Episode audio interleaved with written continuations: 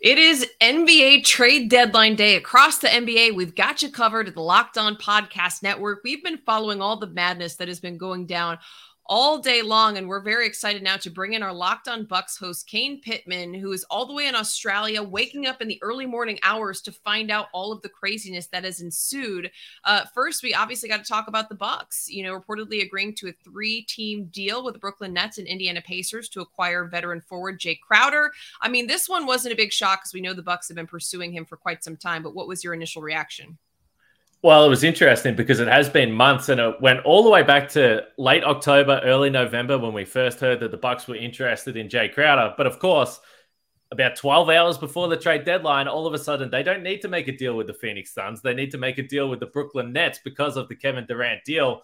And that might have been the catalyst for this getting done because the reported deal in the end of Serge Ibaka, George Hill, Jordan Nwora, the Phoenix Suns had reportedly said, we actually we don't really want that package. We're not going to go for that deal. So now all of a sudden you are able to make that happen with the Nets and the Indiana Pacers get involved. But uh, not a huge surprise that they got Jae Crowder done. It feels like we've been waiting for a long time. Yeah, and I mean, thank goodness he ended up with the Brooklyn Nets, who were just loaded in the front court. It didn't really make sense. It didn't really seem to be a fit from a roster standpoint. Now, why exactly, if you can break it down for us, have the Bucks been so set on Crowder? What does he bring to Milwaukee's front court that they're maybe missing? Yeah, another defender. And if we remember back to last year's postseason, they went to seven games with the Boston Celtics. And if you are playing a Boston Celtics team, and this can extend further to teams in the West, we know now they are starting to load up with wings. And yes, Kevin Durant with Phoenix, but the Clippers with Kawhi and Paul George as well. But if we stay in the East, the Boston Celtics and the Bucks feel like they're on a collision course in the postseason. Last year, the Bucks had the injury to Khris Middleton that cost them. They had Grayson Allen and these smaller defenders, George Hill, uh, Jevon Carter, trying to defend uh, Jayson Tatum, Jaylen Brown, these bigger players. They did not have the size to match the Boston Celtics, and ultimately they go down in seven games. So the idea of bringing Khris Middleton back to this team, adding Joe Ingles in the offseason, and now adding Jae Crowder just means they have so many versatile options. And in some ways, the Jae Crowder addition is what they got done in the championship year when they added PJ Tucker at the trade deadline. And all of a sudden, you can play Giannis at the five, and you've got a lot of versatility. Guys can switch, they can mix and match uh, lineups a- as well with Mike Budenholzer. So I-, I think ultimately you can point to all these different reasons, but I think they have an eye to the Boston Celtics. It's interesting you bring up Tucker because Crowder does kind of fill a similar void or could play a similar role. And now, when you look at his numbers, he's a solid addition, averaging more than nine points, five boards, nearly two assists last game as a part of this last season, rather, as a part of the Suns rotation. But he hasn't played yet this season. And, you know, kind of a unique situation since you requested that trade. Is there any concern that he hasn't been participating in the 2022 23 season? Yeah, there has to be. Uh, but he is a little bit older. Maybe those old legs need a little bit of extra rest, and maybe he'll be fresh heading into the postseason. Because some of the other guys that I've mentioned, I haven't spoke about Wesley Matthews yet, but he's an older guy playing a similar position as well. And the Bucks have been somewhat trying to rest him and keep his legs fresh as well. So maybe they're just going with the theory let's get a bunch of old guys in. And then on any given night, we can rest one old guy, play the other old guy, and then get to the postseason and maybe they're in good shape. So the Bucks will have to cross their fingers a little bit. I mean, as you said, it has been a long time, all the way back in May, that game seven against Dallas, which was disastrous for the Phoenix Suns. And then Jae Crowder never showed up again. So it has been a long time since he played. Uh, but I think his playoff experience. He's had some deep runs over the last uh, few years. So I think they like the idea, if he is still Jae Crowder, uh, that they've got a guy that they can play in the postseason. Yeah, you mentioned the postseason runs, back to back runs to the NBA Finals with both Miami and Phoenix. Um, how do you see him fitting in with the roster? Uh, how do you see him being a culture fit? And what do you feel like the outlook now is for the Milwaukee Bucks to win a championship?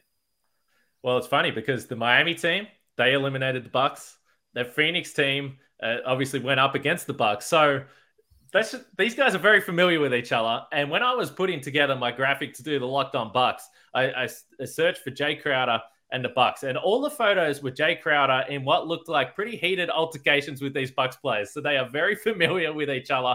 But maybe that hard nosed approach, we know Jae Crowder won't back down from anyone, particularly on the defensive end and some of these matchups. Maybe that's what the Bucks needed because they have spoke uh, after winning that title about uh, PJ Tucker coming into that locker room, and he's not going to hold back. If he's got some thoughts, he's going to let you know what he's thinking. He's going to bring that intensity, and maybe that's what the Bucks need. So I, I think ultimately, as long as the Bucks are pushing towards uh, a championship run, I think they'll appreciate uh, his attitude coming into the locker room. And I think the Bucks, they're right there with the Celtics in the East, still the second favorite uh, for the NBA title with uh, with FanDuel. So I think they're right in the mix, and I think adding a guy like this can only help. Yeah, absolutely. Uh, what would you put the odds at that the Bucks are able to make a run? First of all, taking down the Celtics, and especially looking at the West and the way things have shaken out with Kevin Durant going to the Suns. I mean, how formidable of opponent is that, and how do you feel like that could impact maybe their finals odds? Yeah, it's interesting because we saw stars leave the East, which, if you're a Bucks fan, you have to feel pretty good about. You don't have to deal with Kevin Durant until yeah. potentially the NBA Finals, which you've got to be pretty happy about. So I think the East has thinned out a little bit. I do think the Bucks and the Celtics are clearly the top two teams. I think that would be a fantastic series.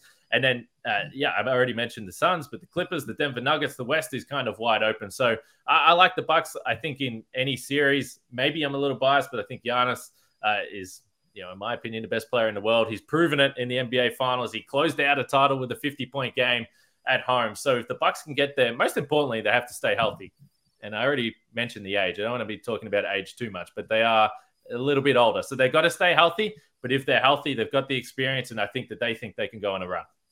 They should be able to go on a run. They've added a key piece now with Jae Crowder. Last question for you. What is one team that maybe concerns you, or what is the number one team? I know you already brought up the Celtics. Maybe it's just them, but is there any one team that you feel like, hey, matchup wise, this could be an issue for the Bucks to get by in a postseason run or, or just in the regular season?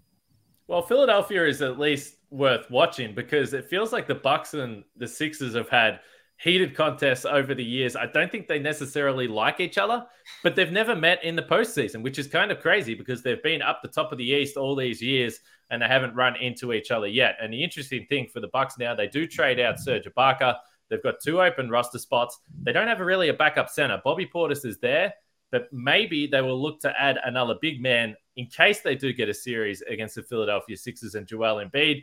Because if you're going against that team, maybe Brook Lopez gets in early foul trouble maybe you're one man short. So I think that's something to watch because the Sixers, as much as we say the Celtics and the Bucks are at the top, the Sixers have been playing very well. Mm-hmm. Absolutely interesting and great point. All right. Well, our Locked On Bucks host, Kane Pittman, thanks so much for being with us. And for more on the NBA trade deadline, find your local Locked On show and subscribe to Locked On NBA for the very latest. We are still breaking down all the madness that has happened throughout the day. Locked On, your team every day.